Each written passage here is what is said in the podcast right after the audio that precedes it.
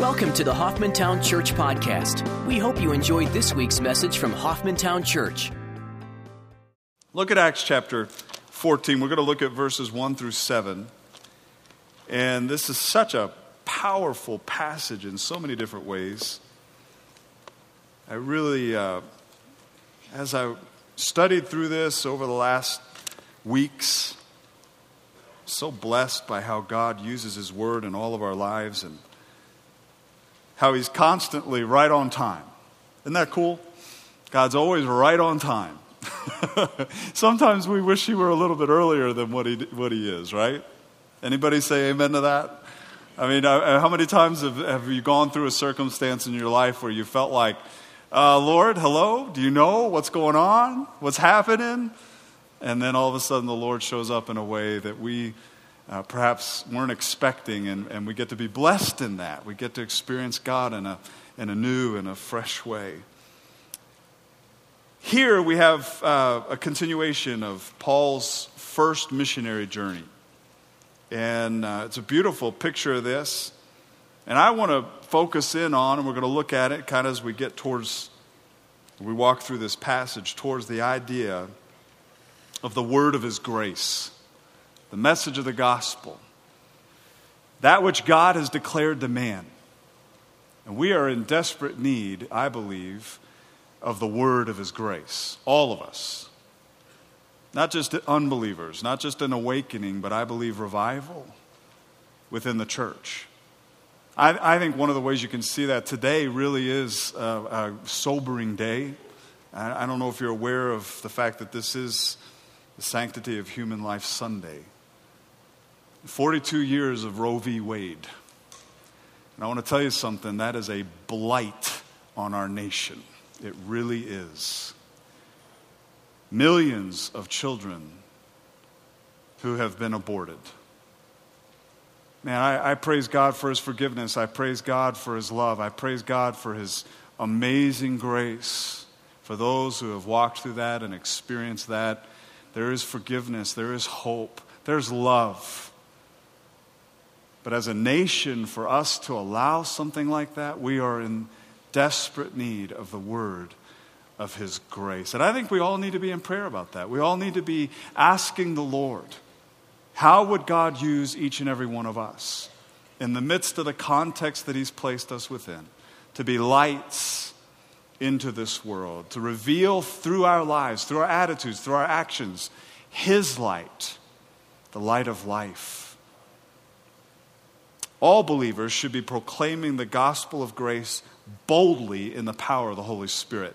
Is there anybody that would disagree with that? If so, there's the door. Don't let it hit you on the way out. No, it's okay. we'll pray for you, okay? there's a boldness here, folks. Do we really believe in the power of God? Do we really believe in the power of the gospel? Do we really believe in what God can do? Do we really believe that God, interjected into the midst of anything, is victorious? And are we living that? I want to encourage you, this passage to me is all about Paul and Barnabas and their group in the midst of opposition, standing firm in the faith and speaking boldly about the message, the word of the Lord's grace. And I would even take it a step further that even more than Paul and Barnabas doing that, we're going to see this. It's the Lord Himself testifying to the word of His grace. Do, do we realize that when we have the opportunity to share Christ and share the gospel and, and, and encourage one another in the midst of that, as well as those who perhaps have no hope and are without God in this world, they're still in darkness? Do we realize that it is literally Christ through us that empowers us in order to speak with boldness, with clarity, with freedom the gospel message of the Lord Jesus Christ. Starting out verse 1 In Iconium, they entered the synagogue of the Jews together and spoke in such a manner that a large number of people believed, both of Jews and of Greeks. I, I think we can see this, and we're going to see this throughout the rest of Acts, really specifically with regard to the missionary journeys. Paul had three of them, and we're going to see that everywhere he went, there's a bit of a pattern that begins to take place, and we can learn from it. The first is that he would go to the synagogues. And we know in Romans that he says it's to the Jew first and then to the Greek. We understand that the gospel is given to the Jewish people. They're the ones that God used in order to form a nation, in order that the Messiah would come through, that all the nations of the earth would be blessed. So Paul would go to the synagogues, and I would ask you the question why did he do that? I, I don't think it was simply because they were Jewish people there. There was clearly proselyte uh, Gentiles there, there were Gentiles who were called God-fearers. I think he went there because it's where God was at work because the word of God was being proclaimed, because there was a fabric, there was a foundation with regard to the gospel. They were able to go back and look at the Old Testament, and they were able to clarify what the Old Testament had prophesied in all the different ways concerning Christ, the Messiah. And he was able to take that message directly to them.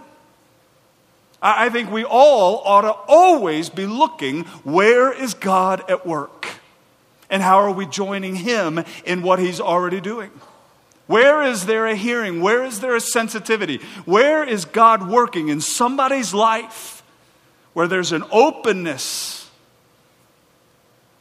to what God has to say? Well, not only did he speak at the synagogues, and you would see that some would believe, others would not, there would usually come an opposition from unbelievers. Some from within the synagogue would not believe and they would oppose, some within the city or the towns that they were within. What did they do? I always think this is an interesting one to me. Did they, did they run away? Oh, they didn't listen. Out the door. you know, they didn't have PC. There wasn't a whole lot of political correctness here. They would speak boldly. They would defend. There would be opposition initially. And what would they do? They, they would stay and they would share what does God's word actually say. I think that's powerful. Fourthly, there would be a clear contrast between the believers and unbelievers. And, and, at times, and we can see this in this particular situation, it would literally split the city apart. Oh, man. You talk about bringing a dividing sword into things, the city would be split. People would be like, well, no, we don't believe that, or absolutely we believe that. When light comes to bear and begins to manifest that which is there, there is a clear delineation between those who believe and those who do not. And when the Word of God is brought to bear into something, God's Word, which is light, which is life, which is a sword, begins to clearly bring forth that which is already there. And these cities would go through this turmoil. People would be in turmoil about this. Some would be in opposition, some would believe. And you'd see this friction taking place. Well, then what would happen? Well, a lot of times there was persecution, and it came in varying levels. Many times it was persecution that was very dangerous. And so God would lead the apostles, God would lead those who were the bearers of the good news, who were the targets of that persecution, to then move on. And they would move on to new fields that God raised up for them, and they didn't turn around and say, Let's go back to Antioch. Let's go back to where we are liked, where we're loved. They would continue to move on, knowing that they were going to face the very same thing in the next city, the new field that God placed them within, trusting God the entire time. Wow. He states here that they spoke in such a manner that a large number of people believed. Well, what kind of a manner did they speak in so that these people believed?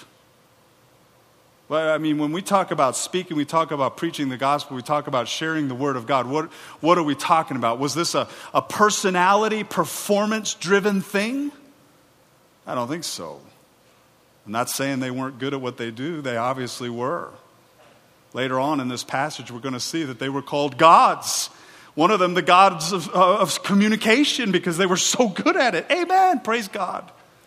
But fundamentally, what is the manner in which they spoke in order that God used what they said to bring many to himself?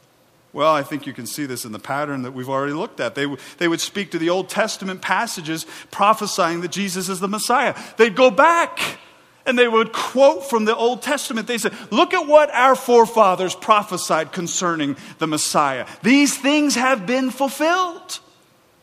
They would go back and they would talk about all the different factors brought to bear into completion with regard to the Messiah. They would speak to the deeds of Christ. The things that the Lord did were not done under some kind of a, a, secret mode. They were done out in the open, and people knew they had heard about Jesus. And they would speak to the good deeds that he had done. They would speak to the crowds. They would speak to the healings. They would speak to all the different. They were simply showing forth that who that which God is in Christ and all the things that he had done, how he had cared for the poor and all the hurting, how he had cast out demons.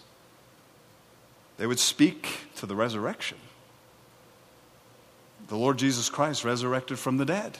And it ties in with what they would also speak to, which is their own personal experiences, their own testimonies. Paul himself could say, I met with the Lord on the road to Damascus, and he would let them know, You all know that I was actually against these people. I persecuted them.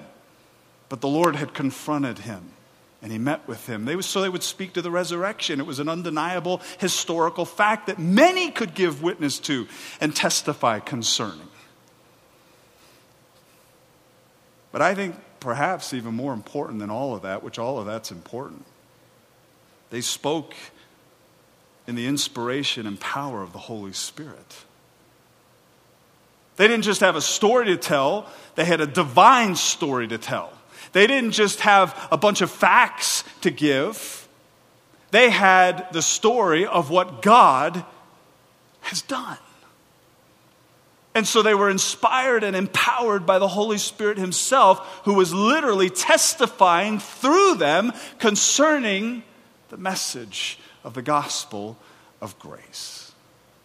The evangelization of people is not just something that we have a checkbox to fulfill. Well, just give out these verses and, and then throw it at them and let's see what happens.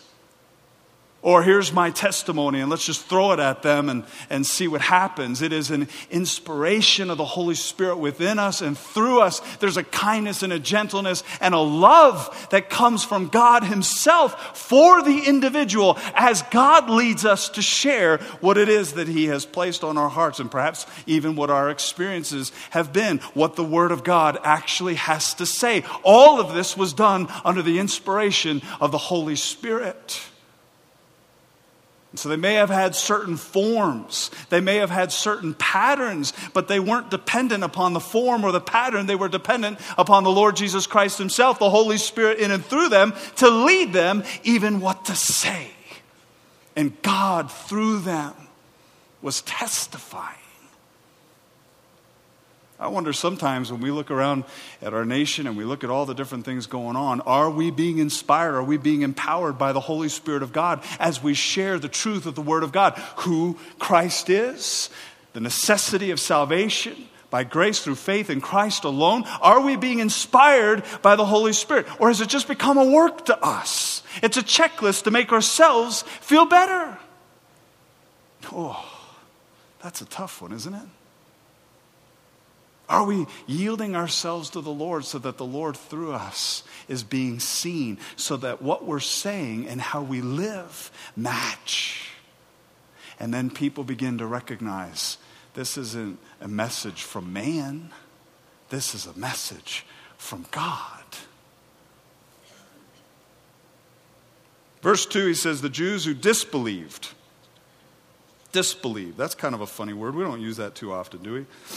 If I said that, I'm glad it's written in the Word of God because if I said it too many times, I'm thinking, is that the right way of saying that? What he's saying is those who were not willing to be persuaded. When we talk about belief, we're talking about the willingness to be persuaded or not. They refused to be persuaded at the message of the gospel of grace. They refuse to be persuaded that Jesus Christ is necessary and the sacrifice that he made for them is necessary for their salvation. It says the Jews who disbelieved stirred up the minds of the Gentiles and embittered them against the brethren. The word stirred up means to wake up from sleep, to excite. that kind of makes me laugh in some ways. I mean, it's a pretty serious situation, but you run into people who don't care at all about what they would say is religion. They're totally comfortably numb in the midst of their lives. They got food, they got TV, they got their home, they got their favorite car, and they wash it every week, whatever. I'm not saying washing cars is bad, okay? But you understand what I'm saying. People are comfortable in their, their patterns of life, and all of a sudden the gospel comes in, and there's an uncomfortable moment. And so all of a sudden they wake up, and that which they didn't really care about at all suddenly becomes this I don't agree with that. Who are you to tell me how to live my life? And, we, and, they wake up, they get absolutely excited in not necessarily a good way. Embittered means to put one in a bad mood against another. To put one in a bad mood against another. Now, I know that you all know that I'm a Dallas fan. And I want you to know, personally, from me, that that moment where they called Dez Bryant's catch not a catch took Jonathan and I several hours to recuperate from that. It's a moment I will never forget the rest of my life. We jumped around and we high fived one another when we saw the catch, as did all Dallas fans, no matter where they were in the world. And the idea that that was not a catch is nonsense. But some of you, some of you have tried to embitter people against me.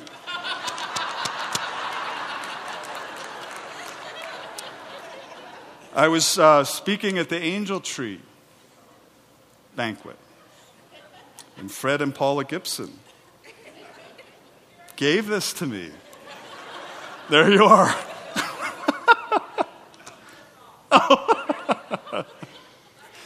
yeah. Well, I just want you to know that that's what that word means. I've got another picture, and I think we've got it, don't we? I don't know if David Hune's in here or not.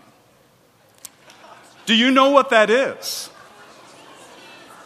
Yeah, that's a cheese tie.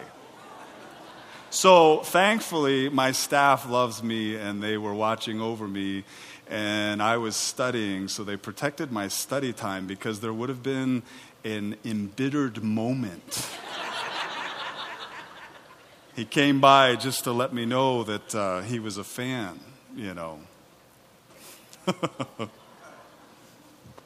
Get it? In a more serious manner than that people who stir things up when it comes to the gospel. People who suddenly come alongside of other people in order to pull them in to an argument when we talk about the gospel. That's what was happening. You know, what's interesting to me is that the gospel doesn't allow for um, gray area. Not gray area. It's an either or. It really is. You either believe or you don't. You're either going to receive or you're not. It's a sword that cuts right through. And there's a question do you believe that Jesus Christ and the salvation that he offers freely is necessary for you, or don't you? The whole town was going through this. Verse 3 says, Therefore they spent a long time there speaking boldly with reliance upon the Lord, who was testifying to the word of his grace, granting that signs and wonders be done by their hands. I'm not trying to sound like an owl here, but who's the who? Do you catch this? Who's the who? It's the Lord. They spent a long time there. They decided to stay under the inspiration of the Holy Spirit in order to speak boldly about the testimony of the Lord, the testimony of His grace. And it's the Lord Himself through them who was testifying to the word of His grace. And He was granting, He was giving to them that signs and wonders would be done by their hands. Now, we aren't told exactly what those signs and wonders are, but if we look at the pattern, there were healings taking place. There were people that were probably possessed by demons and they were being cast out. God was doing miracles through them. Why was He doing those miracles? To lift up Paul and Barnabas so Paul and Barnabas could look around and say, Look at us. He was doing those miracles so that people would take note and say, What a great God.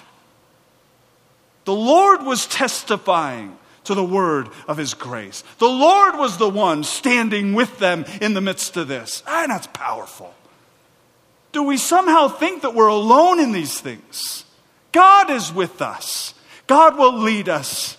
God will direct us. God will even give us what it is that He wants us to say. He will empower us. And as we're willing vessels available to Him, through Him, through His power, He will take care of the impact, the results. They spoke boldly, they spent a long time, and the Lord was with them, testifying through them concerning the message of His grace. Grace is simply the free expression of God to us, that which nobody could cause him to ever do. Nobody could twist his arm. And I want you to understand something. I've said it a couple times this week, and it hits me afresh every time I say it. Grace is not just that God made the decision to do something for us that we didn't deserve, that is a part of grace. But understand the attitude behind it. Grace is always linked with joy with joy, God has done for us something that we don't deserve and something that He did not have to do because He loves us. That's powerful. So the Lord is testifying to the word of His grace. Verse 4 the people of the city are divided. Some sided with the Jews and some with the apostles. Now, let me, let me ask you something. Why does he say that? Because it was, was it just the Jews? I would suggest to you, why does he say the, the word of his grace? I would say that he's contrasting the word of grace versus the word of law, the word of works versus our need of Christ and Christ alone. What I can do for God, my religion, versus what Christ has done for me grace. Where do we stand? Are we willing to receive what God has done for us? And are we willing to walk in that? Or are we going to stand on the side that says, this is what we can do for God? Look at us. We're good enough. There's a division. When an attempt was made by both the Gentiles and the Jews with their rulers to mistreat and to stone them, they became aware of it and fled to the cities of Lycaonia, Lystra, and Derbe, and the surrounding region, and there they continued to preach the gospel. There's signs and wonders. There's a preaching of the gospel of grace. The Lord Himself testifies amongst them concerning His word of grace. The city's divided, and now they've got to stamp them out. They want to try to kill them. Stoning is code word for kill. We're not talking about just having rocks thrown at you, we're talking about being killed. They find out about it, they recognize what's going on, and they move on. The Lord leads them on to these other cities in the surrounding regions. What did they do? Did they, did they flee out of worry or doubt? Did they plan to go back to Antioch? No, no. They continued to follow the Lord, they continued to trust Him. They continue to walk with him. And in the midst of the surrounding regions and the cities that the Lord leads them to, what do they continue to do? They continue to faithfully proclaim the gospel, the good news of God's grace. I think that's amazing. Are we doing that? When people come against us, when people are divided, and somehow they don't believe in the gospel, And I, I could go into a lot of different arenas about this because we're seeing an anti Christian moment within this country like never perhaps before. Do, do we flee? Or do we stand firm? Do we trust the Lord? Do we trust that God in us will provide all that is necessary for us in the midst of the circumstances that He's allowed within our lives to proclaim with boldness, with kindness, with love the gospel of God's grace? I'm amazed by the believers in Myanmar. I think of Hannah and Pony, our translators that were there. I think of the, the people that we came into contact with, even, even the children, and what they've gone through and being persecuted. Many of them had to flee from their homes, from their villages. They had to form a new village called, and they named it Canaan because they were under persecution. And yet, you look at their lives, you look at the joy, you look at their walk with the Lord and the relationship, you watch how they worship the, uh, worship the Creator. And it's amazing. It's a blessing. They continue to stand firm no matter what the circumstance, and with clarity, with freedom of speech they proclaim with boldness the gospel of the Lord Jesus Christ. Do they need to be encouraged? Of course. Do they need the Word of God? And do they need to be reminded of all the different things that God is able to do in their lives? Of course. But in the midst of it, they continue to follow God, and it's profound to watch. It's an honor to be a part and see and be ministered to by them. How do we speak? What are we to expect? What should we be speaking about? God supports the proclamation of the word of his grace. Let me give you a couple thoughts on this. When we think about being believers and in the midst of our context under the inspiration of the Holy Spirit, trusting him, walking with him, how is it that we walk? How is it that we speak? And what are we speaking about? Well, the first thing is we speak through the Holy Spirit and the enabling power that He gives. Grab your Bibles. Let's look at a few things real quick. Matthew chapter 10, verses 19 through 20. Matthew 10, 19 through 20. The Lord Himself said this. When they hand you over, do not worry about how or what you are to say, for it will be given you in that hour what you are to say. And then he says this It is not you who speak, but it is the Spirit of your Father who speaks in you. Wow. Did you catch that? So, what's the primary thing for believers? I would suggest it's to know Christ. I would suggest it's to know the Lord so well that in the midst of any circumstance that we're carefully listening to him and that we're saying yes to him so that in the midst of whatever it is that he's allowed us to be in that we are quick to say yes to him and that we know exactly what the spirit of God is leading us to say. Secondly, through the fruit of the Holy Spirit that is produced in us. What, what, does it look like when believers walk and they walk in boldness and, and, and God is leading us, even in what we say? I would suggest that there's love wrapped all over it. Right? John chapter 13, verses 35. He says, By this all men will know that you are my disciples if you have love for one another. And where does that love come from? Do we wake up in the morning and say, I know that I'm commanded to love God, so by George, I'm going to do this. No, it's, it's the fruit of the Spirit. It's what God does in and through our lives. Galatians 5:22, the fruit of the Spirit is what? Is love. He doesn't say the fruit of Eric. He doesn't say the fruit, and you can put your name in there. He says the fruit of the Holy Spirit is love, and all the different characteristics of love. It comes from God. So again, it's a relationship with the Lord. It's a listening carefully, a walking with Him, a being changed by Him, being transformed, and then Christ through us being revealed, always wrapped in His love. He gives us strength. We have strength. Second Thessalonians chapter 3 verse 3. Paul writes this. He says, "The Lord is faithful, and he will strengthen and protect you from the evil one." That's a powerful verse, isn't it? In the midst of life and in the midst of all the, the things that take place, when we stand for the message of the gospel of grace, we know that the Lord is the one who will strengthen us and protect us from the evil one. Or as Paul puts it to Timothy in 2 Timothy 4:17 says the Lord stood with me and strengthened me so that through me the proclamation might be fully accomplished and that all the Gentiles might hear and I was rescued out of the lion's mouth. That's a great verse, isn't it?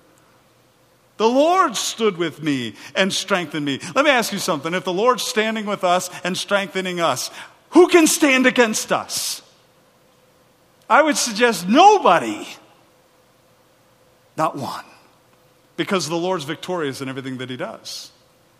So again, the question is in our relationship with him, are we walking with him? Are we trusting him? Are we depending upon him? He gives us the grace that is necessary. James chapter 1 verse 5 says if any of you lacks wisdom. You just wait on that one for a second, right? If any of you lacks wisdom, do we lack wisdom? Folks, if we don't think we lack wisdom, we're in a lot of trouble. I mean, really, the, the truth is we lack wisdom. The question is, do we recognize that? If any of you lacks wisdom, let him ask of God, who gives to all generously and without reproach, and it will be given to him. By whom? By God. By God. I think it's essential when we talk about what it means to follow God, what it means to walk with God. That we understand that God is the one who leads us. God's the one who empowers us. God's the one who even gives us the words to say right in the moment. And the question is are we walking with Him, depending upon His strength, depending upon His wisdom, and, and revealing through our lives His love because of the work that God is doing in and through us? When we speak the Word of God, there is opposition. But understand that that opposition ultimately is not against us, rather, it is against the Lord Himself. John chapter 15, 20, the Lord says this Remember the word that I said to you A slave is not greater than his master. If they persecuted me, they will also persecute you. If they kept my word, they will keep yours also. This is all about the Lord, it's not about us. We have the opportunity and the privilege of, of experiencing God in the midst of it all.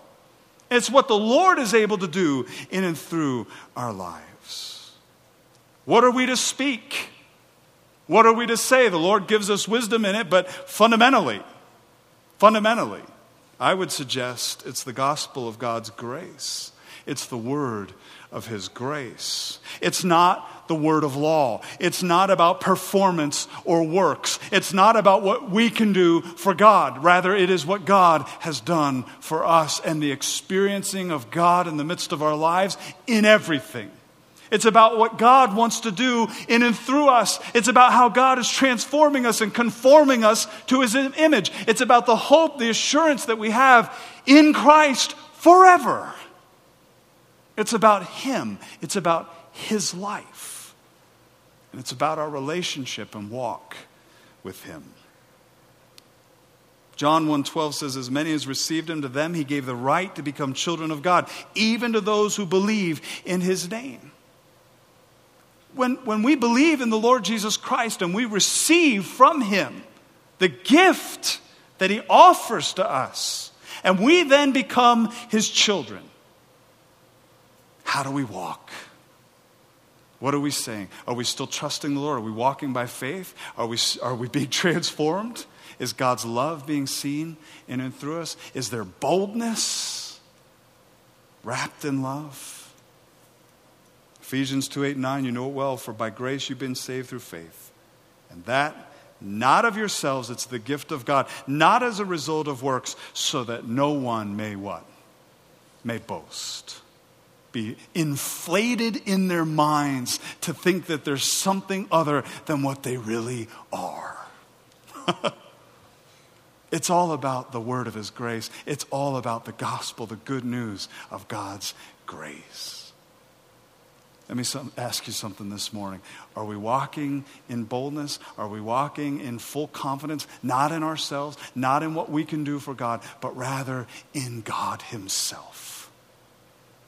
And is God through us revealing himself into this world in such a way that when people watch our lives, they examine our attitudes, they see the activity of our lives, they recognize that there's a difference. And when they come to us and they ask us, What's the difference? What's this hope that you have?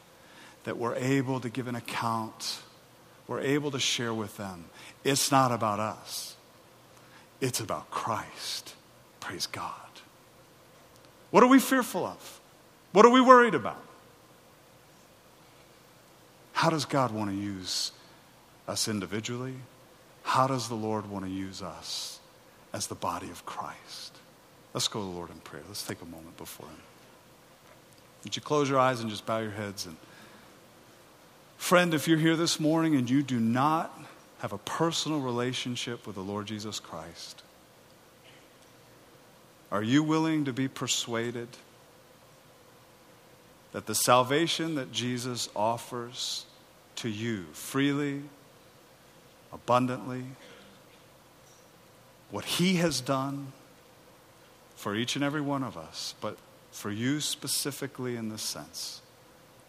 Are you willing to be persuaded that you're in need of Him? And believe in Him, receive Him, so that you might be saved. If you've never done that, I want to encourage you this morning make that right. Come before the Lord who loves you far more than what we could ever express and believe Him. Become a child of the King. Not because of works, not because of anything you could do, but because of what Christ has already accomplished and now offers to you. Believers, are we walking in strength? Are we walking in boldness of speech? Are our lives absolutely yielded to Christ in everything? Is He at work within us, transforming us, conforming us to His image? Through us is His love being revealed, His life being reflected. Are we glorifying the King in all that we do and all that we say? Would you stand with me for a moment and just take moment. If you need to come forward and you need to kneel at the front and you need to pray, I want to encourage you to do that. If you need to talk with somebody, perhaps you've never received Christ and you need to pray with somebody, you need to get that right. Would you come forward? Would you talk to somebody and ask them to pray for you, pray with you? Are you willing to receive Christ this morning? Believers, are our lives fully His in everything? Do we recognize that God is with us, will strengthen us, will lead us, will guide us, will give us His wisdom? And are we trusting Him in the midst of it?